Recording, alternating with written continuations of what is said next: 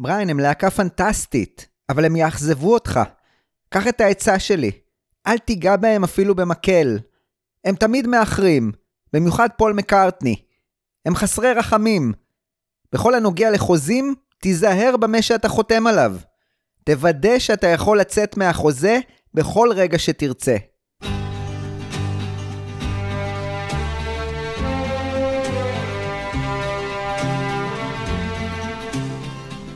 היי, שלום. אתם על הפודקאסט ביטלמניאקס, לי קוראים אורי קואז, ואתם על הפרק ה-94 בפודקאסט. הפרק הזה הוא חלק 2 במיני הסדרה על חייו של בריין אפשטיין, המנהל הדגול של להקת הביטלס. דמות מאוד מסקרנת ולא סטנדרטית בפני עצמה בסיפור הגדול של הביטלס, ודמות שבמידה מסוימת מנוגדת בהחלט לחברי הלהקה, הקשוחים והאימפולסיביים. חוץ מהמכנה המשותף הגדול, כולם רצו להיות בקדמת הבמה. לא כולם הצליחו. בפרק הראשון במיני הסדרה הזו סיפרתי על בריאן שגילה בו לאורך תקופת הנערות שלו את הצדדים האומנותיים שבו ואת יכולת התיאטרליות שהוא רתם לטובתו לאורך השנים, ואת הצורך והרצון שלו לקחת את הדברים הללו צעד אחד קדימה. את הפרק סיימתי עם ההשלמה של בריאן, לנוכח העובדה שקריירת משחק על הבמה היא ככל הנראה משהו שהוא טוב בו, אבל הוא לא מצטיין בו, וישנם שחקנים טובים ממנו. לזכותו צריך לזקוף את העובדה שהוא ניסה. הוא הצליח להתקבל לראדה, ל-Royal Academy of Dramatic Art, בית הספר למשחק הנחשב בלונדון, וניסה לפלס שם את דרכו לכיוונה של קריירת משחק. לפעמים ההבנה מה לא טוב עבורך היא ההבנה הכי טובה והכי בריאה. ובריאן, בין ה-22-23, בסופם של שנות ה-50, הבין ולא המשיך את לימודיו בראדה, ונכנע לייעוד שלו, לשרת את העסק המשפחתי, קרי חנות הרהיטים שפתח בתחילת המאה סבו אייזיק, שאליה התברג גם אביו, הארי, שציפה מילדיו לעשות בדיוק את אותו הדבר. בנוסף לחנות הרהיטים, המשפחה תחזקה חנות מוזיקה בשם נמז, שמכרה כלי נגינה ולאחרונה גם תקליטי מוזיקה קלאסית, ביוזמתו והובלתו של בריאן, רגע לפני שיצא להרפתקת המשחק שלו. ממש מהנקודה הזו, בה החלום הגדול של בריאן נגוז, אני אתחיל את הפרק החדש. פרק 2 במיני הסדרה על בריין אפשטיין.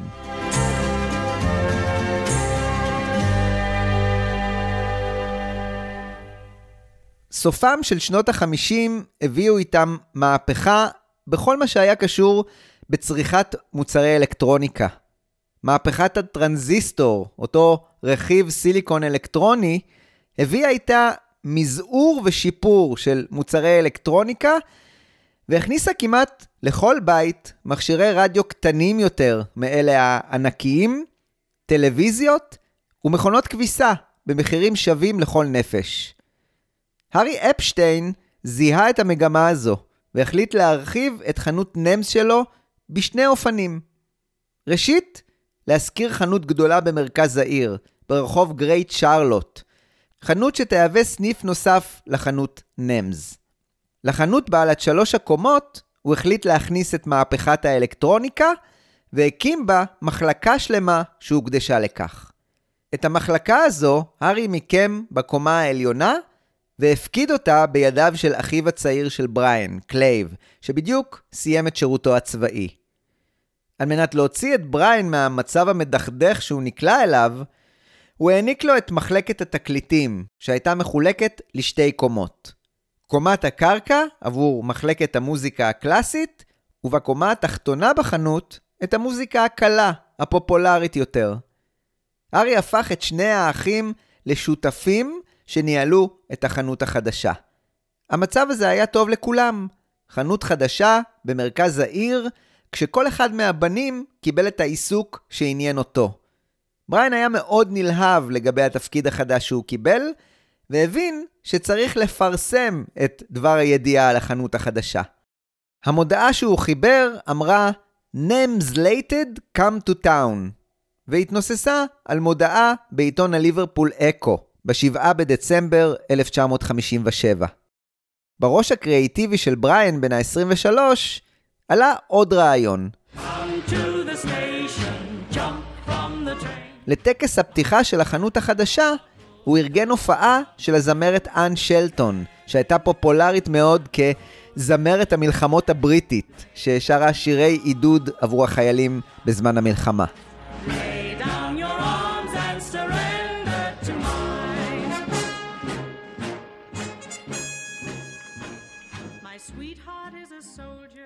ההתלהבות של בריאן, שנתן את כל כולו לתפקיד החדש הזה, תורגמה במהירות להצלחה מטאורית במחלקת התקליטים.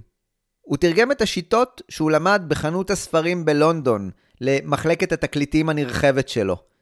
כדי לא להשאיר מדפים ריקים, הוא הזמין הרבה עותקים מכל תקליט, וברגע שתקליט אזל מהמדפים, הוא מילא אותם שוב. הסלוגן שלו היה שכל לקוח שייכנס לחנות ויבקש תקליט כלשהו, יקבל אותו. ואם לקוח הזמין תקליט איזוטרי ככל שיהיה, בריין הזמין ממנו כמה עותקים, כדי שיהיה זמין גם ללקוחות האחרים, מה שיצר מגוון גדול של תקליטים מסוגים שונים בחנות.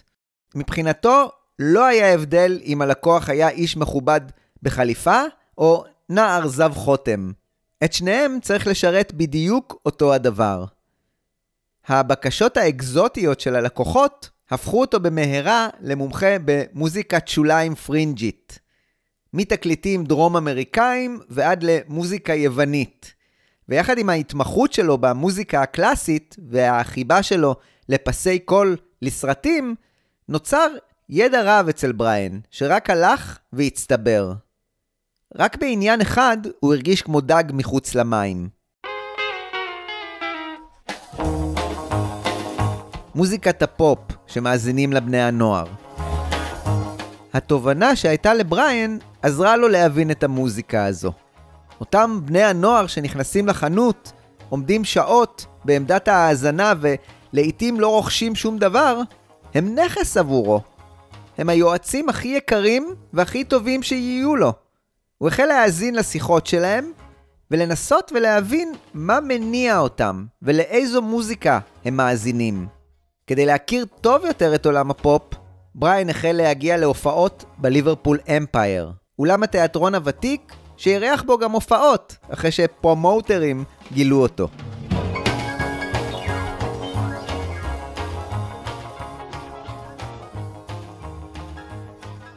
בריין הקדיש את כל כולו לחנות הזו, ועבד גם בימי ראשון כשהחנות הייתה סגורה, כדי להדביק את קצב ההזמנות. ההצלחה הייתה כל כך גדולה, שתוך זמן קצר החנות הזו הפכה לאחת מחנויות התקליטים המצליחות ביותר בצפון אנגליה. הישג כביר, במיוחד כשבני הנוער שגילו את החנות הזו נהרו אליה כדי לבדוק את הסחורה האחרונה שהגיעה למדף התקליטים. בריין הבין את החשיבות של מצעדי המכירות וניהל רישום של דירוג תקליטים שנמכרו. את הדירוגים הללו הוא מסר למגזינים כמו המלודי מייקר והרקורד מירור, שאספו את הנתונים מחנויות נחשבות ופרסמו את המצעד אצלם.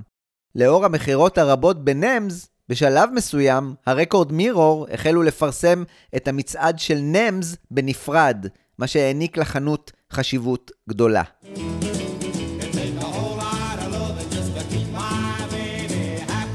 לאור ההצלחה הגדולה של בריין בניהול מחלקת התקליטים בחנות, וההזמנות הרבות, קשריו עם חברות התקליטים שמהם הוא הזמין את הסחורה, הלכו והתהדקו גם הם. היו לו קשרים נהדרים עם אנשי המכירות של חברות התקליטים הגדולות, כמו למשל חברת EMI וחברת דקה. באפריל 1958, כשהסינגל Whole Lotta Woman של אומן הרוקבילי האמריקאי מרווין ריינווטר הגיע לפסגת המצעדים, בריין הזמין מחברת EMI כמות גדולה של עותקים, והזמין את ריינווטר לחתום עליהם בחנות, כשהוא היה בסיבוב ההופעות שלו בלונדון.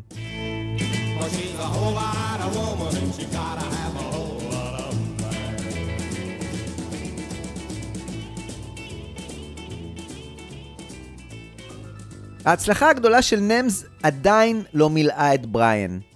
לצד ההצלחה והפדנטיות שלו, חי גם צד אפל ונסתר.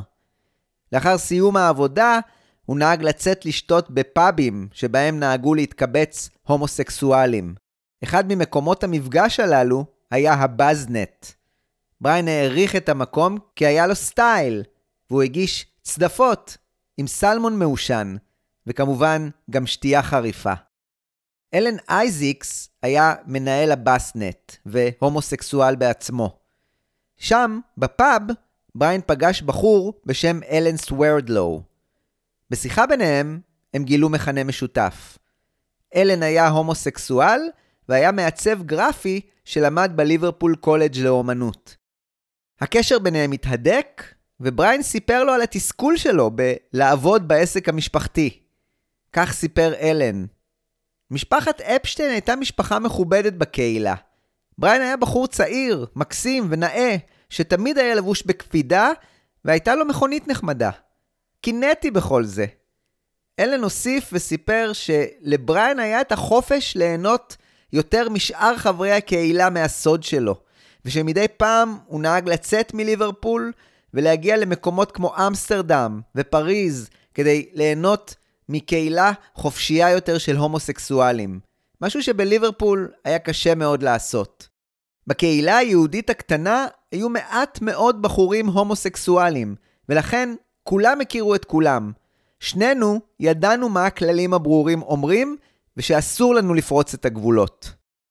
במאי 1958, ההרפתקאות החשאיות של בריין יצרו תקרית לא נעימה. בריין, שניסה לאסוף סטוץ מזדמן, נסחט על ידי הבחור הצעיר שרצה תשלום עבור כך, והטיל אימה על בריין, ואפילו היכה אותו. בריין נזקק לתפרים, ונאלץ לשתף את הוריו בכך. הם יעצו לו להגיש תלונה במשטרה, מה שהסתיים במעצר של הבחור וכליאתו. מהצד השני, בריאן, כמו עם בת הזוג שלו ג'ואנה דנהאם בבית הספר למשחק, ניסה לשדר עסקים כרגיל. הוא יצא עם בחורה בשם סוניה זליגסון, יחד הם הלכו לצפות בתיאטרון, לרקוד, ליהנות מבלט ולהאזין לקונצרטים קלאסיים. מבחינתה הוא היה ג'נטלמן מושלם, אבל הוא לא ויתר על הרגלי השתייה שלו.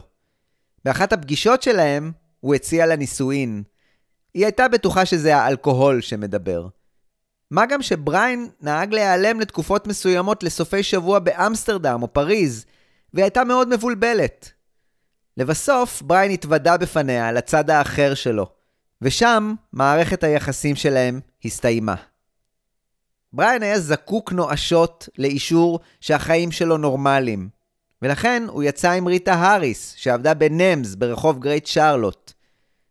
היא סיפרה שהוא לא היה אדם שמח במיוחד, והוא היה כל כך בודד. הוא נהג לומר שאף אחד לא באמת שמח, אבל צריך לשאוף להיות מרוצה במידה סבירה.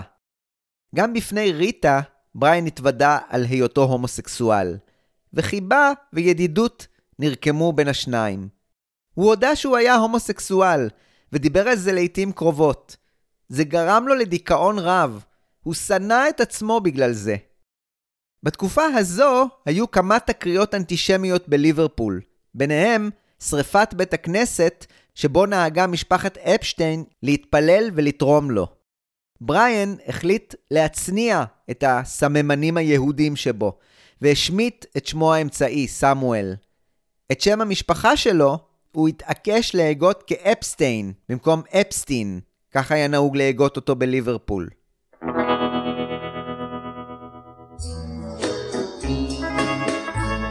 לאחר שלוש שנים של הצלחה מופלאה של חנות נמז החדשה, הארי חשב לעצמו, מדוע לא להרוויח יותר ולהרחיב את מחלקת התקליטים המצליחה של בריאן לחנות אחת גדולה.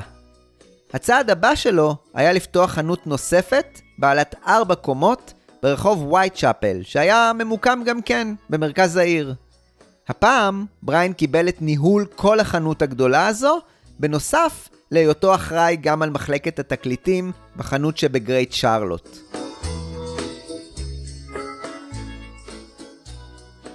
באחת המסיבות, בריין הכיר בחור צעיר בן 22 בשם פיטר בראון. פיטר ניהל את מחלקת התקליטים הקטנה בחנות הכלבו הוותיקה לואיסז, שהייתה ממוקמת בקרבת מקום לסניף נמס שברחוב גרייט שרלוט. בריין ואני בערב הראשון רק התעסקנו קצת, כמו שאומרים, אבל זה לא הלך לשום מקום. מהר מאוד הפכנו לחברים, וזה הכל. ככה זה המשיך. לא הייתה מערכת יחסים פיזית בינינו. בין השניים נוצרה ידידות עמוקה, ובריין נהג להגיע ללואיסז, והתרשם מאיך שפיטר מנהל את המחלקה הקטנה שלו שם. וכשיגיע הזמן, הוא הציע לו משכורת מפתה על מנת שיעזוב ויחליף אותו בניהול מחלקת התקליטים בנמס, ברחוב גרייט שרלוט.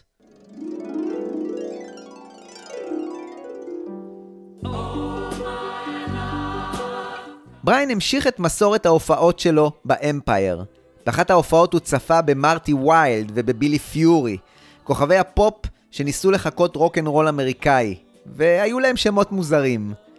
בריין התרשם עמוקות וחיפש את האדם שעומד מאחורי האקטים הללו. הוא גילה שזה היה בחור בשם לארי פארנס, הפרומוטר והמנהל הלונדוני. אחד הגימיקים שפארנס נהג להשתמש בהם היה לתת לאומנים שהוא ניהל שמות מפוצצים, כמו למשל בילי פיורי, ג'וני ג'נטל, מרטי ויילד ו-וינס איגר. לפארנס היו עסקים גם עם בחור בשם אלן וויליאמס, עסקים שהניבו בין היתר את הסיבוב הסקוטי של הביטלס. ועל פארנס וויליאמס והסיבוב הסקוטי דיברתי לא מעט בסדרה תחילת ימי הביטלס בפודקאסט.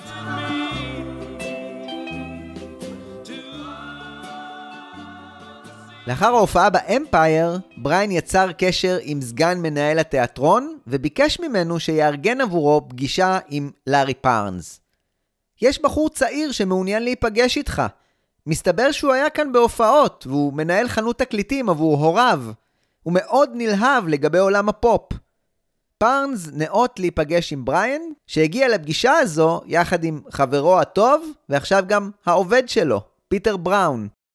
פארנס התרשם מאוד מהרעיונות של הבחור הצעיר בן ה-26. היו לו מילים טובות על הכל, על התאורה, על התלבושות, על הצעדים ועל האומנים. ישבתי שם מוחמא מעמקי נשמתי. לאורך השיחה בריין נפתח וסיפר לפארנס על קריירת המשחק הקצרה והכושלת שלו, ושהכי קרוב שהוא יוכל להגיע לעולם הפופ זו חנות התקליטים. בריין אזר אומץ וביקש מפארנס להיפגש עם האקטים שהוא ראה על הבמה, עם מרטי ויילד ובילי פיורי. בריין רצה לראות מקרוב איך זה נראה, ופארנס הכניס אותו לחדר ההלבשה לפני אחת ההופעות. בריין חקר אותם בנעימות לגבי חייהם באור הזרקורים. לאחר הפגישה הזו, פארנס יצר קשר עם בריין והציע לו להיות העוזר האישי שלו. בריין, שאך קיבל את תפקיד הניהול של החנות הגדולה ברחוב וייטשאפל, סירב בנימוס. אבל מודל ניהול הלהקות של פארנס מצא חן בעיניו מאוד.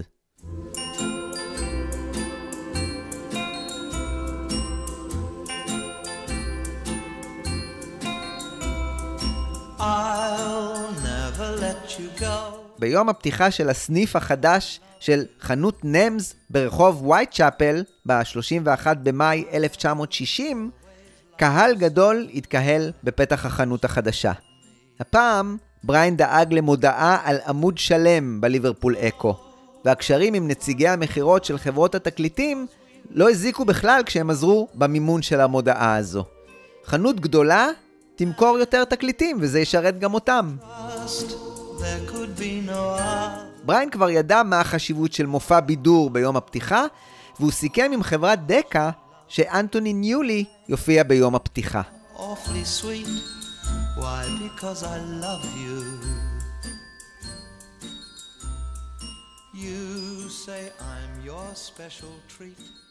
הסניף של נמס ברחוב וייטשאפל היה הצלחה מסחררת כבר מהרגע הראשון, והחנות הפכה למצליחה ביותר בצפון אנגליה. חברת EMI הייתה כל כך מרוצה, שבריין הוזמן למשרדי EMI בלונדון, ונפגש עם רון וייט, מנהל השיווק ב-EMI. בריין ניצל את הגישה ואת הראש העסקי שלו, ודאג להנחה ברכישת התקליטים מהם, במידה ונמס תמכור מעל ל-20 אלף פאונד תקליטים בשנה. סיכום שנשאר כסוד בין השניים, על מנת שבעלי חנויות אחרות לא יבקשו גם כן הנחות. למרות הליהטות בין שתי חנויות, בריל אדמס, המזכירה של בריאן, ידעה לספר שבריאן היה בוס נהדר וג'נטלמן מושלם. הוא פתח עבורי את הדלת בכל פעם. הוא היה לבוש ללא רבב, ותמיד נראה כאילו שהרגע הוא יצא מהאמבטיה. בריל נחשפה גם למוקפדות של בריאן ולשאיפה למצוינות. כל מכתב שהיא הדפיסה היה חייב להיות מושלם. אנשי הצוות בחנות נהגו בבריאן בכבוד, והוא היה עבורם מר בריאן. גם הניחושים או הידיעה על נטייתו המינית לא הפריעו לאף אחד. זה היה מעין סוד גלוי לכולם שלא מדברים עליו. מדי פעם, לאחר שעות העבודה, בריין נהג להצטרף אליהם למשקה, אבל גם לאחר ערב מהנשק הזה, למחרת היום הוא שמר על קורקטיות בשעות העבודה. למרות ההצלחה הגדולה של חנויות נמס, בריין לא קפא על השמרים. הוא שאף תמיד ליותר, ודאג לשלב כל הזמן את הצד האומנותי שבו, על מנת לאזן את הצד האפרורי שבמלאכת המכירות. למשל, חלון הראווה היה מתחלף על פי נושאים שונים, ולעולם הוא לא היה בנאלי. את סידור חלון הראווה, בריין דאג לעשות בעצמו.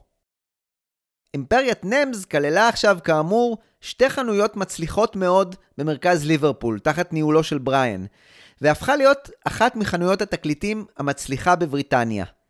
באפריל 1961, כשחברת דויטשה גרמופון הגרמנית ערכה סיור לבעלי חנויות תקליטים מבריטניה, זה היה ברור שבריין יוזמן גם הוא כאורח כבוד, יחד עם משלחת של כ-30 בעלי חנויות תקליטים בריטים. חברת הבת של דויטשה גרמופון, פולידור, העבירה את עסקיה ואת משרדיה להמבורג, והמטרה הייתה להדק קשרים עם הריטיילרים הבריטים ולייצר קשרי עבודה טובים יותר.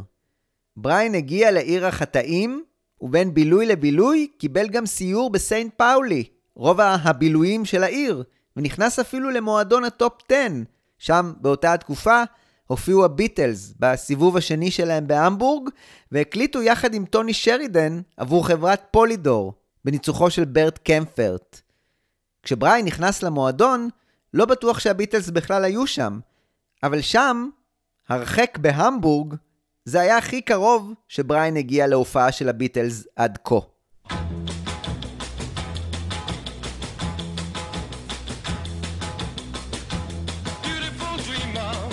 לקראת תחילתה של 1961, ליברפול רעשה וגעשה מאומנות ומוזיקה. בעיקר כי הרוקנרול לא רק הצליח לכבוש את אנגליה, אלא אומנים כמו אלוויס, ליטל ריצ'ארד וצ'אק ברי היו מודל לחיקוי ללהקות של בני נוער שרצו להיות כמותם. מועדונים כמו מועדון הקברן שינו את עורם ועברו מלארח הרכבי ג'אז להרכבי סקיפל צעירים מקומיים ומסקיפל להרכבי רוקנרול, שחלקם היו אותם הרכבי סקיפל שידעו להשתנות בזמן. להקות הביט הלכו והשתלטו על אזור ליברפול והצפון.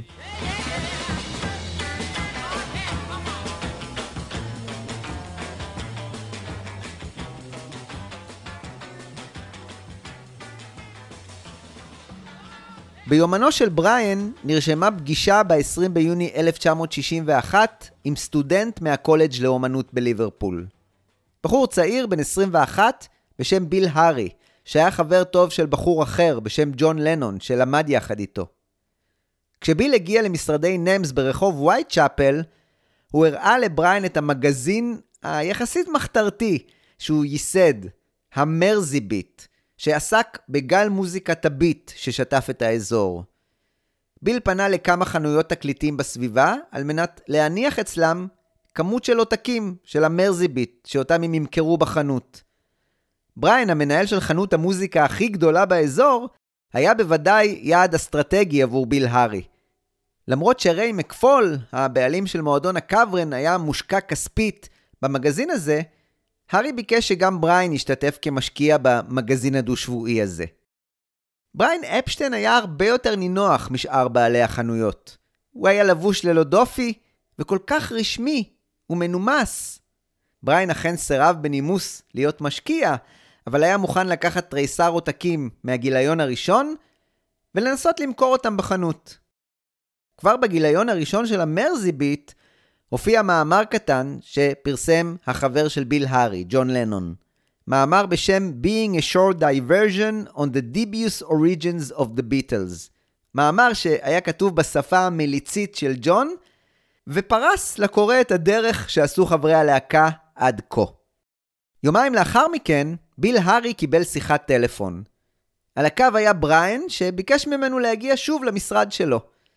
הוא בישר לו שתריסר העותקים נמכרו במהירות, והארי אמר שהוא לא מופתע, לאור הכמות הקטנה שבריין לקח ממנו. בריין ביקש תריסר עותקים נוספים, אבל הפעם הוא הסתקרן וביקש הסבר מפורט מהארי. הארי שמח להסביר לו. מה שקורה עכשיו בליברפול עם להקות הביט הוא בדיוק מה שקרה לג'אז בניו אורלינס בתחילת המאה. הכל קורה כאן. אתה צוחק, בריין ענה לו והרגיש שהוא פספס סצנה שלמה שקורית ממש מתחת לאפו. לא, ביל ענה לו, אנחנו עומדים לפרסם רשימה שתראה שיש עכשיו 270 להקות פעילות בליברפול. מקבץ העותקים השני שבריין קיבל נמכר גם הוא במהירות, ובריין הזמין הפעם כמות גדולה הרבה יותר מהגיליון השני של המרזיביט שראה אור ב-20 ביולי 1961. על השער של הגיליון השני הייתה כתבה גדולה שבישרה שהביטלס חתמו על חוזה הקלטות בגרמניה. הייתה שם גם תמונה יחסית ישנה שלהם, מהמבורג, מהשנה שעברה, ובגוף הכתבה נכתב שהביטלס חתמו חוזה לארבעה תקליטים עם המפיק ברד קמפרד בלייבל פולידור. גם כמות העותקים הגדולה הזו של המרזי ביט נעלמה כלא הייתה. ונוצר מצב מוזר שבו בני נוער היו נכנסים לחנות על מנת לרכוש את המגזין במקום לרכוש תקליטים. בריין הזמין שוב את ביל הארי אליו למשרד. זה מדהים, הוא אמר לו בזמן שהוא מדפדף במגזין, וביקש לדעת עוד על סצנת הביט בליברפול. ביל כמובן סיפר לו על הלהקה המובילה, על הביטלס. הוא היה בטוח שבריין הזמין אותו כדי לפרסם את נמס בעיתון, אבל בריין הפתיע אותו כשהוא הציע לכתוב ביקורת לתקליטים עבור העיתון. ביל כמובן הסכים ברצון רב.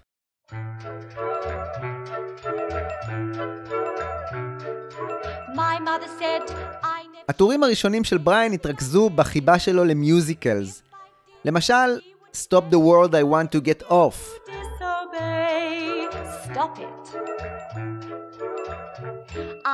וגם לכמה תקליטי מוזיקה קלאסית. זה רק חיזק אצל ביל הארי שבריין באמת לא מחובר לסצנה המקומית, ושמגזין כמו המרזי ביט צריך להכיל ביקורת על תקליטים שידברו לנוער.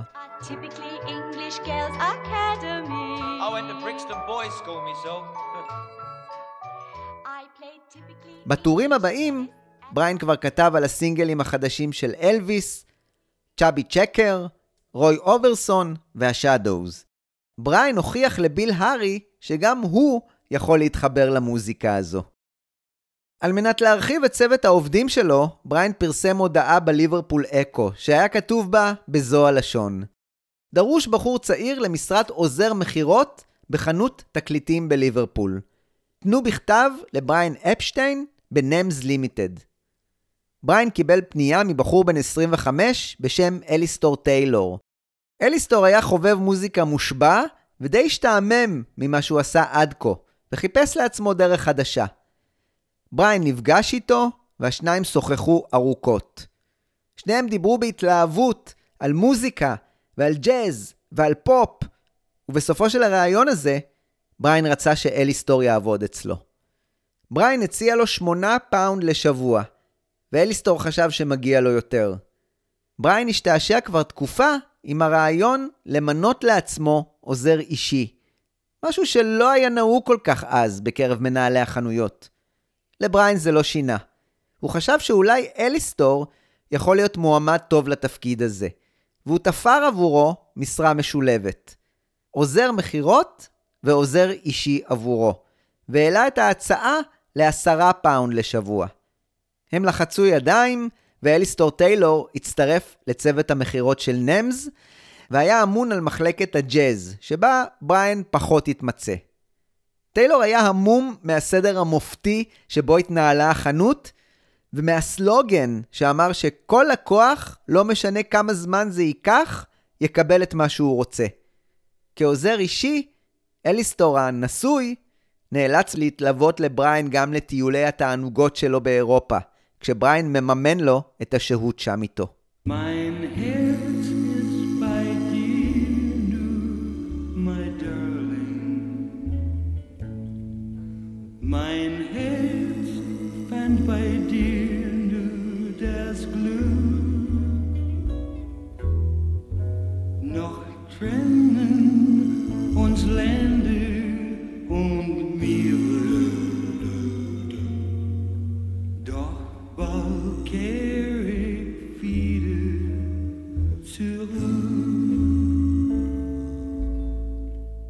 ההיכרות של בריין עם הביטלס מהסיפורים של ביל הארי ומהמרזי ביט לא הפריע לו לספר שהפעם הראשונה שהוא שמע עליהם הייתה ביום שבת ה-28 באוקטובר 1961.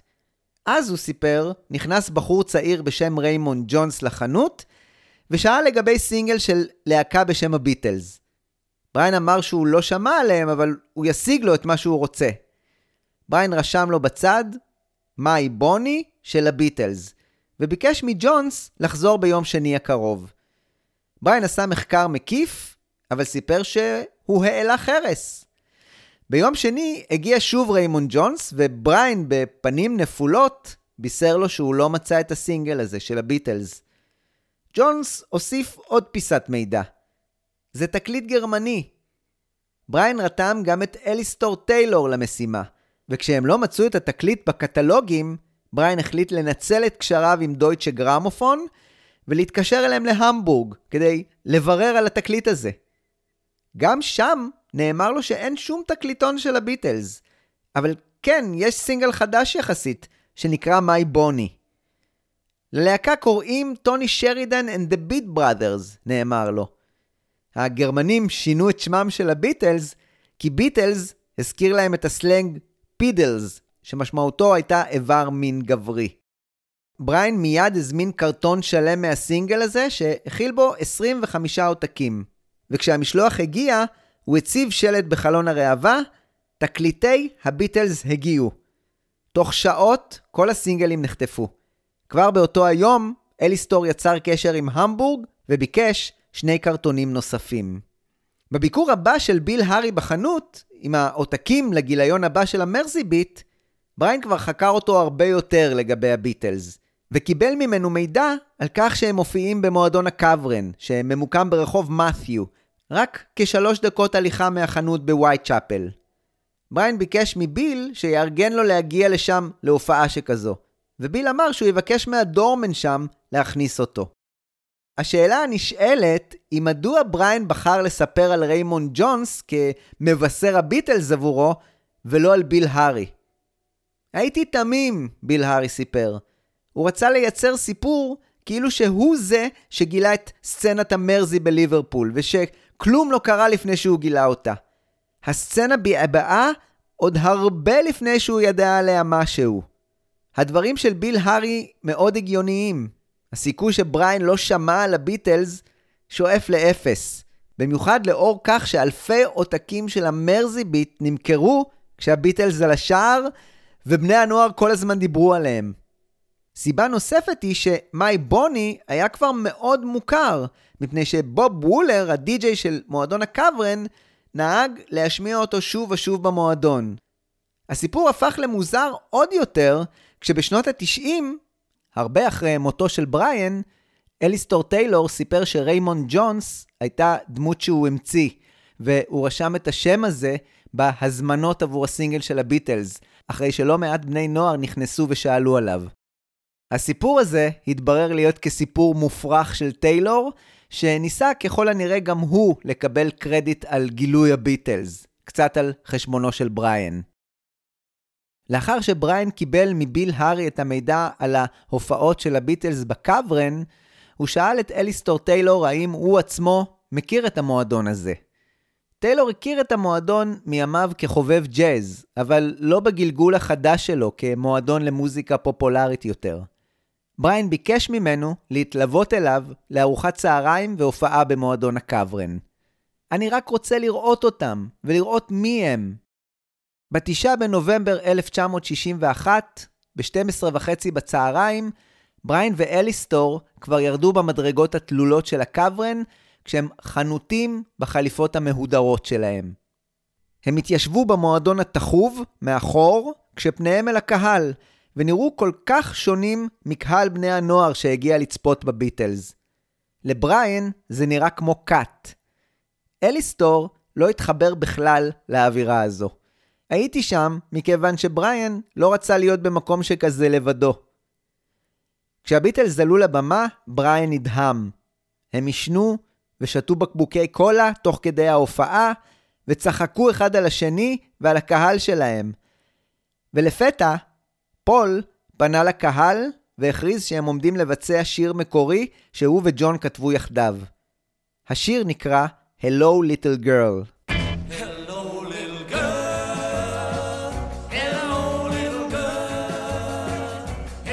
ככה בריין למד שהם גם כותבים שירים, ויודעים ללהטט בין סוגי מוזיקה שונים, כמו רוק, בלדות, ועושים על הבמה מה שבא להם. השואו שלהם מתחבר לי מאוד עם העניין שלי בתיאטרון ובמשחק, אבל נדהמתי מאוד מהמוזיקה, מהקצב ומחוש ההומור שלהם על הבמה. הם היו מאוד מצחיקים, אהבתי אותם מאוד. אהבתי מיד את הצליל ששמעתי. שמעתי את הצליל לפני שפגשתי אותם, ואני חושב שבעצם זה חשוב, כי צריך תמיד לזכור שזה מה שאנשים פוגשים כשהם מאזינים להם. חשבתי שהצליל שלהם הוא משהו שהרבה אנשים היו רוצים לשמוע. הם היו פרשים, והם היו כנים, והיה להם מה שחשבתי שהוא סוג של נוכחות, או סטאר קואליטי. מה שזה לא יהיה, היה להם את זה, או שהרגשתי שהיה להם את זה. It's not the first time that it's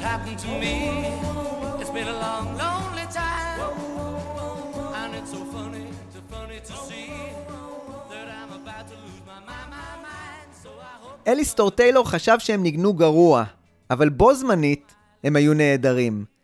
הם היו מוזנחים, צעקניים, לא מוזיקאים מאוד טובים, אבל הנשמה שלהם הכתה בך ישר בחזה. זו הייתה חוויה פיזית, כאילו שמישהו חובט בך. בסופה של ההופעה, בריין הנלהב רצה ללכת ולהציג את עצמו בפני חברי הלהקה. הוא נכנס לחדר הזעיר שהיה ממוקם ליד הבמה, ושם הם היו. ג'ון, פול, ג'ורג' ופיט. בריין הציץ פנימה והחל לומר, שלום, אני בריין אפשטיין. זה העוזר שלי, אליסטור טיילור. הגענו לראות אתכם, וחשבנו שאתם טובים מאוד. ג'ורג' הריסון ענה, אנחנו מכירים אותך. אתה מחנות התקליטים. אנחנו מסתובבים שם. מה מביא את מר אפשטיין לכאן? בוב וולר, הדי-ג'יי של המועדון והחבר הקרוב של הביטלס, סיפר שלדעתו הכנה, בריין פשוט התאהב רומנטית בדמות הכי גרוטסקית והכי גסה על הבמה. בג'ון, שהיה לבוש בבגדי האור. אין דרך אחרת נוכל לומר זאת. בתקופה ההרפתקנית מאוד שלו, שהייתה מלאה בחיפוש סטוצים, בריין כנראה נדלק על הכריזמה המתפרצת של ג'ון. בכל זאת, אני מאמין שזה היה רק צד אחד בעניין, ואני מאמין לבריין שהשואו הכולל של הלהקה הוא זה שגרם לו להתהפנט מהלהקה כולה. הוא בא, הוא ראה והוא נכבש. כבר כשהם היו מחוץ למועדון, בריין לא התאפק ושאל את אליסטור, מה חשבת עליהם? אליסטור ענה, בכנות, הם מדהימים, מאוד מלהיבים. בריין לא חשב פעמיים ושאל את השאלה השנייה. מה דעתך על כך שחשבתי על לנהל אותם? לנהל אותם? אליסטור היה מופתע. כן, בריין ענה. אני חושב שהם היו מופלאים. אליסטור כבר היה רגיל לגחמות הרגעיות של בריין, כמו למשל הזמנה של המון עותקים מסינגל, שהייתה לו רק הרגשה שיכול להצליח. לרוב בריין גם צדק, אבל לנהל להקה? מנהל חנות תקליטים מצליחה שמנהל להקה היה רעיון מוזר מאוד. בריין דהר במחשבות שלו. אם אני אנהל אותם, האם תעבוד עבורי? אני כבר עובד עבורך, בריין, אליסטור ענה בפליאה. אני חושב להקים חברה נפרדת עבור כך. האם תבוא איתי? כן, בריין, אני אבוא. בריין אפילו הציע לו 2.5% מרווחי הביטלס העתידיים, בנוסף לשכר שלו. טיילור שלא האמין שללהקה הזו יש יכולת להצליח, רצה כסף מוחשי. והוא אמר לבריין, לא, אם אני מגיע, אני רוצה משכורת גדולה יותר.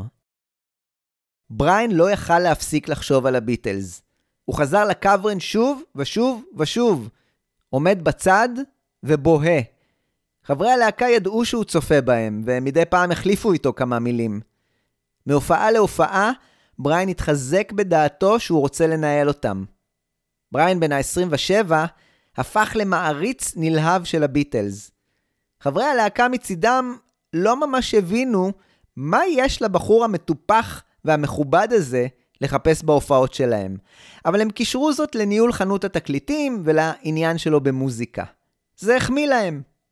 מהופעה להופעה בריין התגנדר והגיע מטופח יותר ויותר, וחברי הלהקה ניחשו בינם לבין עצמם שבריין הוא מהסוג שנמשך לגברים. אבל הם כמובן לא אמרו לו מילה על כך. בריין סיפר על כוונות הניהול שלו לצוות החנות ולחבר הטוב שלו פיטר בראון, שהחליף אותו בניהול החנות בגרייט שרלוט. הוא שכנע אותו להגיע יחד איתו ולצפות בהם מופיעים. אבל פיטר לא הצליח להתלהב כמוהו, וסלד מהמקום התחוב הזה. חשבתי שזה מקום מחריד, מלא בהרבה בחורות מגעילות שעבדו במפעל הסוכר טייטן ליל. היה שם חשוך, קטן ומזיע. לא הצלחתי אפילו להשיג שתייה. האם כמו שרמז בוב וולר, בריין חשב על חברי הלהקה הצעירים כפוטנציאל להרפתקה מינית? כך סיפר פיטר בראון. עבורי אישית באותה תקופה, פול היה המושך ביותר עם ה baby face שלו. אבל בריין לא נמשך לסוג כזה של גברים. הסוג שהוא אהב היה בחור ממעמד הפועלים, קצת מחוספס, לא מאולף, עם המון פוזה. ג'ון העמיד פנים שהוא קשוח, סוג של teddy boy, וזה בהחלט היה הרבה יותר מעניין עבור בריין. אני לא מאמין לרגע שזו הייתה המוטיבציה עבורו כדי לנהל אותם. בריין היה ישר מדי עבור זה. הוא לא היה כזה. בריין מצידו המשיך להגיע למקום המחריד הזה, כמו שתיאר אותו פיטר בראון, והביא איתו בכל פעם עובד או עובדת אחרת מהצוות בחנות. הוא לא יכול היה להתקדם עם הרעיון שלו, לולא יציג אותו להוריו. באופן שמזכיר את הפגישה המשפחתית בה הוא הצהיר על נטיותיו המיניות, הפעם בריין כינס אותם על מנת להשמיע להם שיר. הוא הניח את הסינגל "מיי בוני" על הפטיפון, וביקש מהם בהתלהבות שיתעלמו מהקול של הזמר ויתרכזו בלהקה המנגנת. קוויני והארי לא התחברו בכלל למה שהם שמעו. לאחר מכן, בריין הודיע להם חגיגית. אני הולך לנהל אותם. הוריו לא הבינו האם זו הייתה שוב גחמה חולפת, כמו קריירת המשחק שלו, אבל הם למדו לקח, במיוחד קוויני, שדיברה לליבו של הארי וביקשה שייתן לו הזדמנות. היא ידעה שהאפשרות היחידה היא לתת לבריין לנסות ולהגשים את עצמו. בריין הזהיר והמנומס הבטיח מצידו שהפעילות של החנויות שעליהם הוא היה אחראי לא תיפגענה.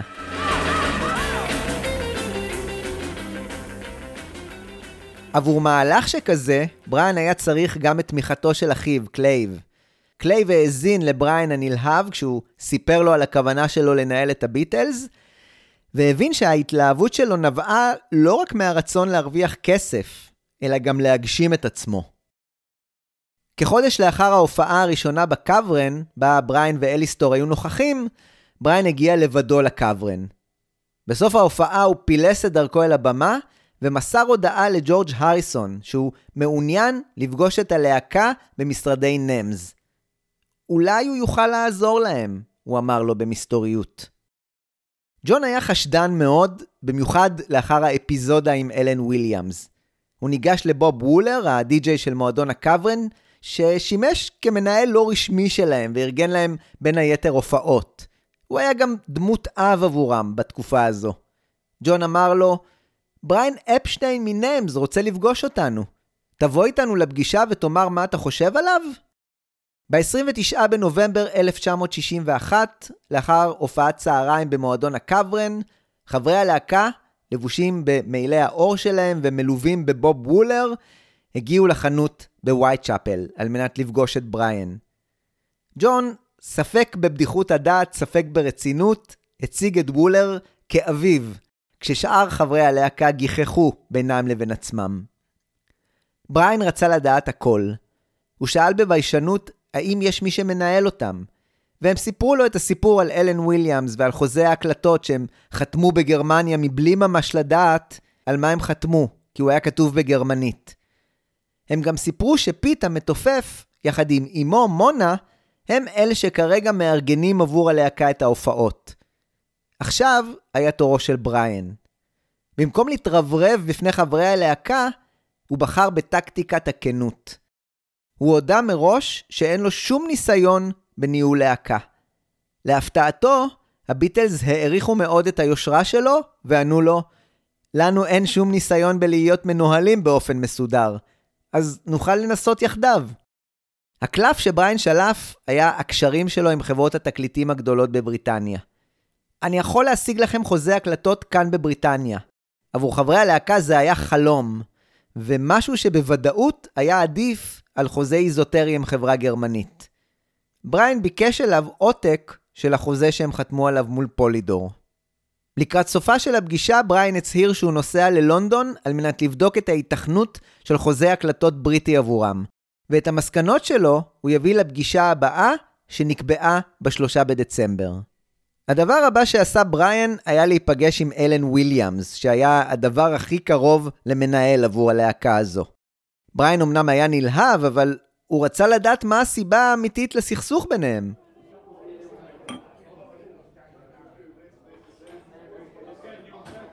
הוא הגיע למועדון הבלו אנג'ל של וויליאמס, והאחרון סיפר לו שחברי הלהקה הפרו את ההסכם איתו, ושהוא עדיין חושב לתבוע אותם. העצה המפורסמת של וויליאמס לבריאן, שהביע את הנכונות שלו לנהל אותם, הייתה, הם יאכזבו אותך. אל תיגע בהם אפילו במקל. הם תמיד מאחרים, במיוחד פול מקארטני. הם חסרי רחמים. בכל הנוגע לחוזים, תיזהר במה שאתה חותם עליו. תוודא שאתה יכול לצאת מהחוזה בכל רגע שתרצה.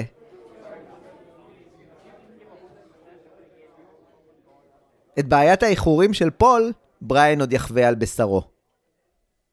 ב-1 בדצמבר, בריין הגיע ללונדון ליום פגישות עם שתיים מחברות התקליטים הגדולות, EMI ודקה. פגישות שהוא ארגן דרך הקשרים שהיו לו עם אנשי המכירות בחברות. ב-EMI, בריין נפגש עם איש הסוד שלו, רון וייט, מנהל שיווק. בריין השאיר לרון עותק של הסינגל "My Bonnie", שמצידו הבטיח להעביר אותו לארבעת אנשי ה-A&R בחברה, ה-Artist and Repertoire, שהיו אחראים בין היתר על גיוס אומנים לחברה. ביניהם היה גם ג'ורג' מרטין, שניהל את הלייבל פרלופון. בריין חזר והדגיש, להאזין רק ללהקה ולא לזמר. גם העתק מחוזה ההקלטות עם פולידור, בריין השאיר לבקשתו של רון וייט כדי שיבחן את נושא ביטולו. הפגישה השנייה הייתה עם מנהל המכירות של חברת דקה, סידני ביצ'ר סטיבנס. בריין עשה עבודה מקדימה לקראת הפגישה הזו, ופרסם בליברפול אקו מודעה שקידמה את מוצרי דקה. משהו שיצר הרגשת מחויבות של סטיבנס לבריאן, ולכן הוא סיכם איתו שאודישן ייקבע ללהקה דרך מחלקת ה-A&R של החברה. הבטחה הרבה יותר מוחשית מאשר זו שהוא קיבל מ-EMI. היום של בריין בלונדון לא הסתיים, ובריין המשיך משם לפגישה אחרת בחברת דקה. הפעם זה היה בחור בשם טוני ברו. טוני היה ליברפולי לשעבר, שעבד במחלקת העטיפות של חברת דקה, וכתב את ההערות או את ה liner notes על גבי העטיפה האחורית באלבומים. הערות שהסבירו על האומן ועל התקליט. בריין הכיר את ברו באופן קצת אחר. ברו כתב טור עבור הליברפול אקו, תחת שם בדוי, דיסקר. בריין כתב לדיסקר בנובמבר, כשהוא ניסה לשכנע אותו לכתוב משהו על הביטלס, שהוא כל כך התלהב מהם. בריין הופתע לקבל תשובה מטוני ברו, שסירב, כי הטור שלו עסק יותר בתקליטים. עכשיו בריין הגיע לברו כדי לתת עוד דחיפה קטנה לסיכוי של הביטלס לקבל חוזה הקלטות בחברת דקה. לפגישה עם ברו בריין הגיע עם הקלטה שהוא עשה בתוך מועדון הקוורן, כדי להמחיש לו, יחד עם צעקות הקהל, עד כמה הביטלס פופולריים שם. בריין סילף את האמת, ואמר שאלה הקלטות שנעשו עבור תוכנית טלוויזיה על הקאוורן. בשלושה בדצמבר, חברי הביטלס הגיעו בפעם השנייה למשרדי נמס בווייטצ'אפל. הפעם הם הגיעו לבדם, ללא בוב וולר, מה שהעיד על אמון שהלך ונבנה בינם לבין בריאן. למעשה לא כולם הגיעו בזמן. פול המאחר הכרוני לא היה שם. לאחר שלושת רבעי שעה שבה הם המתינו לו, בריאן הדייקן והפדנט ביקש להתקשר לפול הביתה. חברי הלהקה התקשרו לפול כדי לגלות שהוא רק עכשיו קם מהמיטה והלך להתרחץ.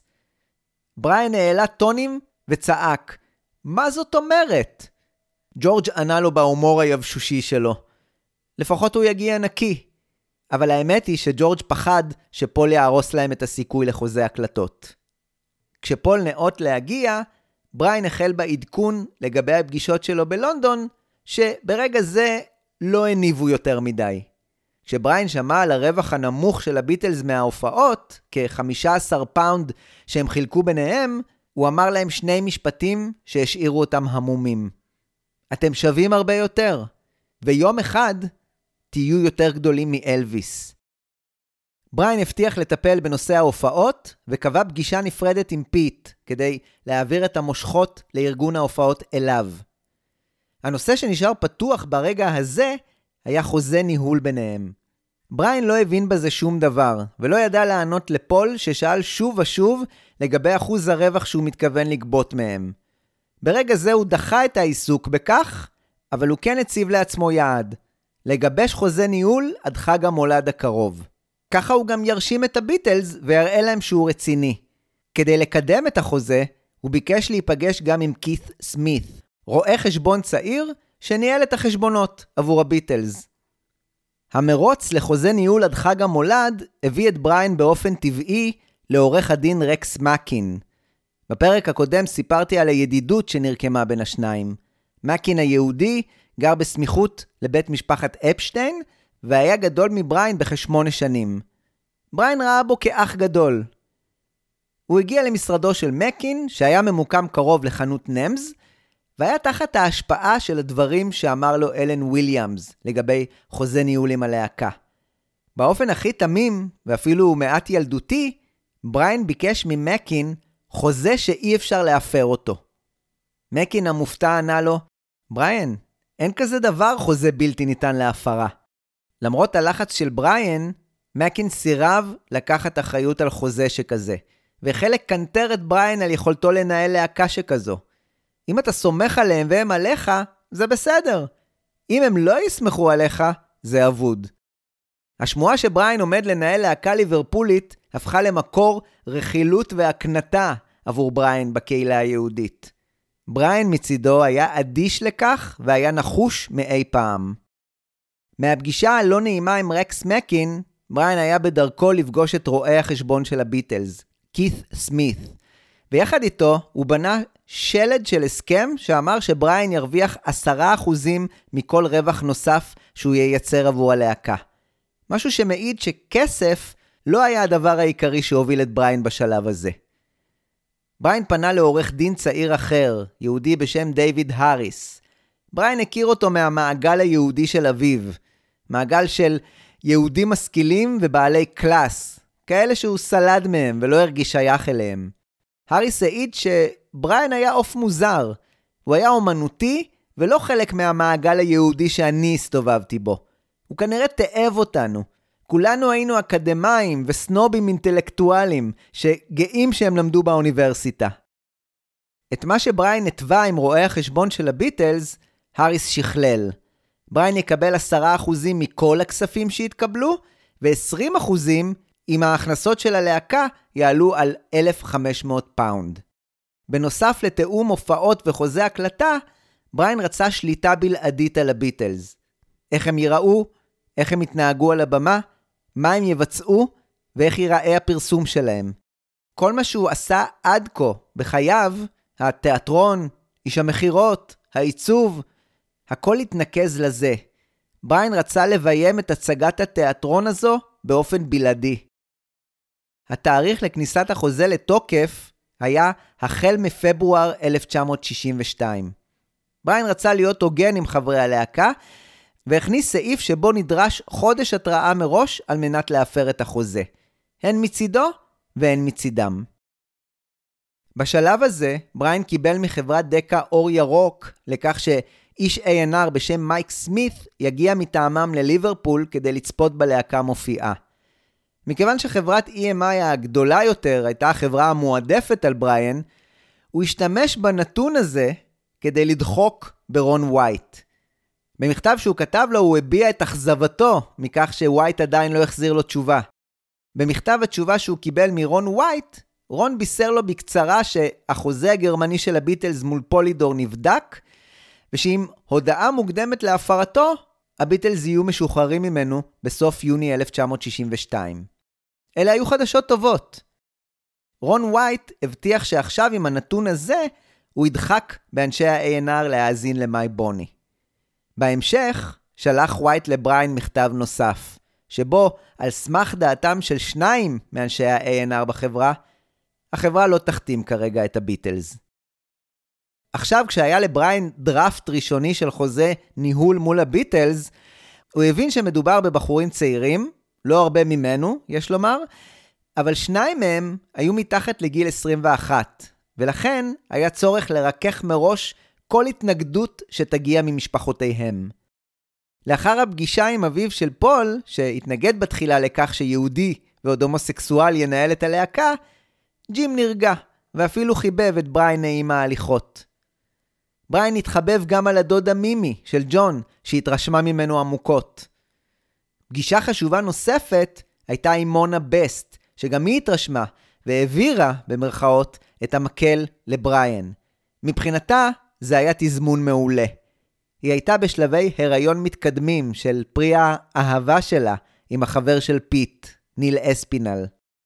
ב-13 בדצמבר הגיע מייק סמית, איש ה-A&R של חברת דקה, לצפות בביטלס מופיעים במועדון הקאוורן. באותו הערב הופיעו לפניהם ג'רי והפייסמייקרס, הרכב ליברפולי בהובלתו של ג'רי מרסדן. כדי שסמית לא יתרשם בטעות מג'רי והפייסמייקרס, בריין עיכב את סמית בארוחה עד קצת לפני שהביטלס עלו לבמה.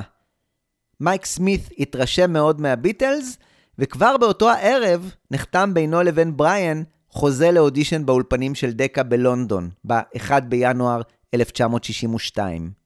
עד לאודישן הגורלי, בריין קיים עוד ישיבה עם הביטלס במשרד שבווייט צ'אפל. המטרה הייתה להכין אותם לחתימה על חוזה הניהול, שברגע זה לא היה מוכן עדיין. בריין לא רצה שום טעות, הוא פירט להם את מה שנכתב בחוזה עד כה. ברגעים האלה, פול היה החשדן התורן בלהקה. הוא חשש, בין היתר, מההתלהבות שהלכה ונרקמה אצל ג'ון, האימפולסיבי, לגבי הניהול של בריאן. עבור ג'ון, המחויבות של בריאן, יחד עם הגישה הקפדנית והמסודרת, ואולי גם ההבטחה להיות גדולים יותר מאלוויס, הספיקו לו. הוא פנה לבריאן ואמר לו, קדימה בריאן, תנהל אותנו. איפה החוזה? אני אחתום עליו.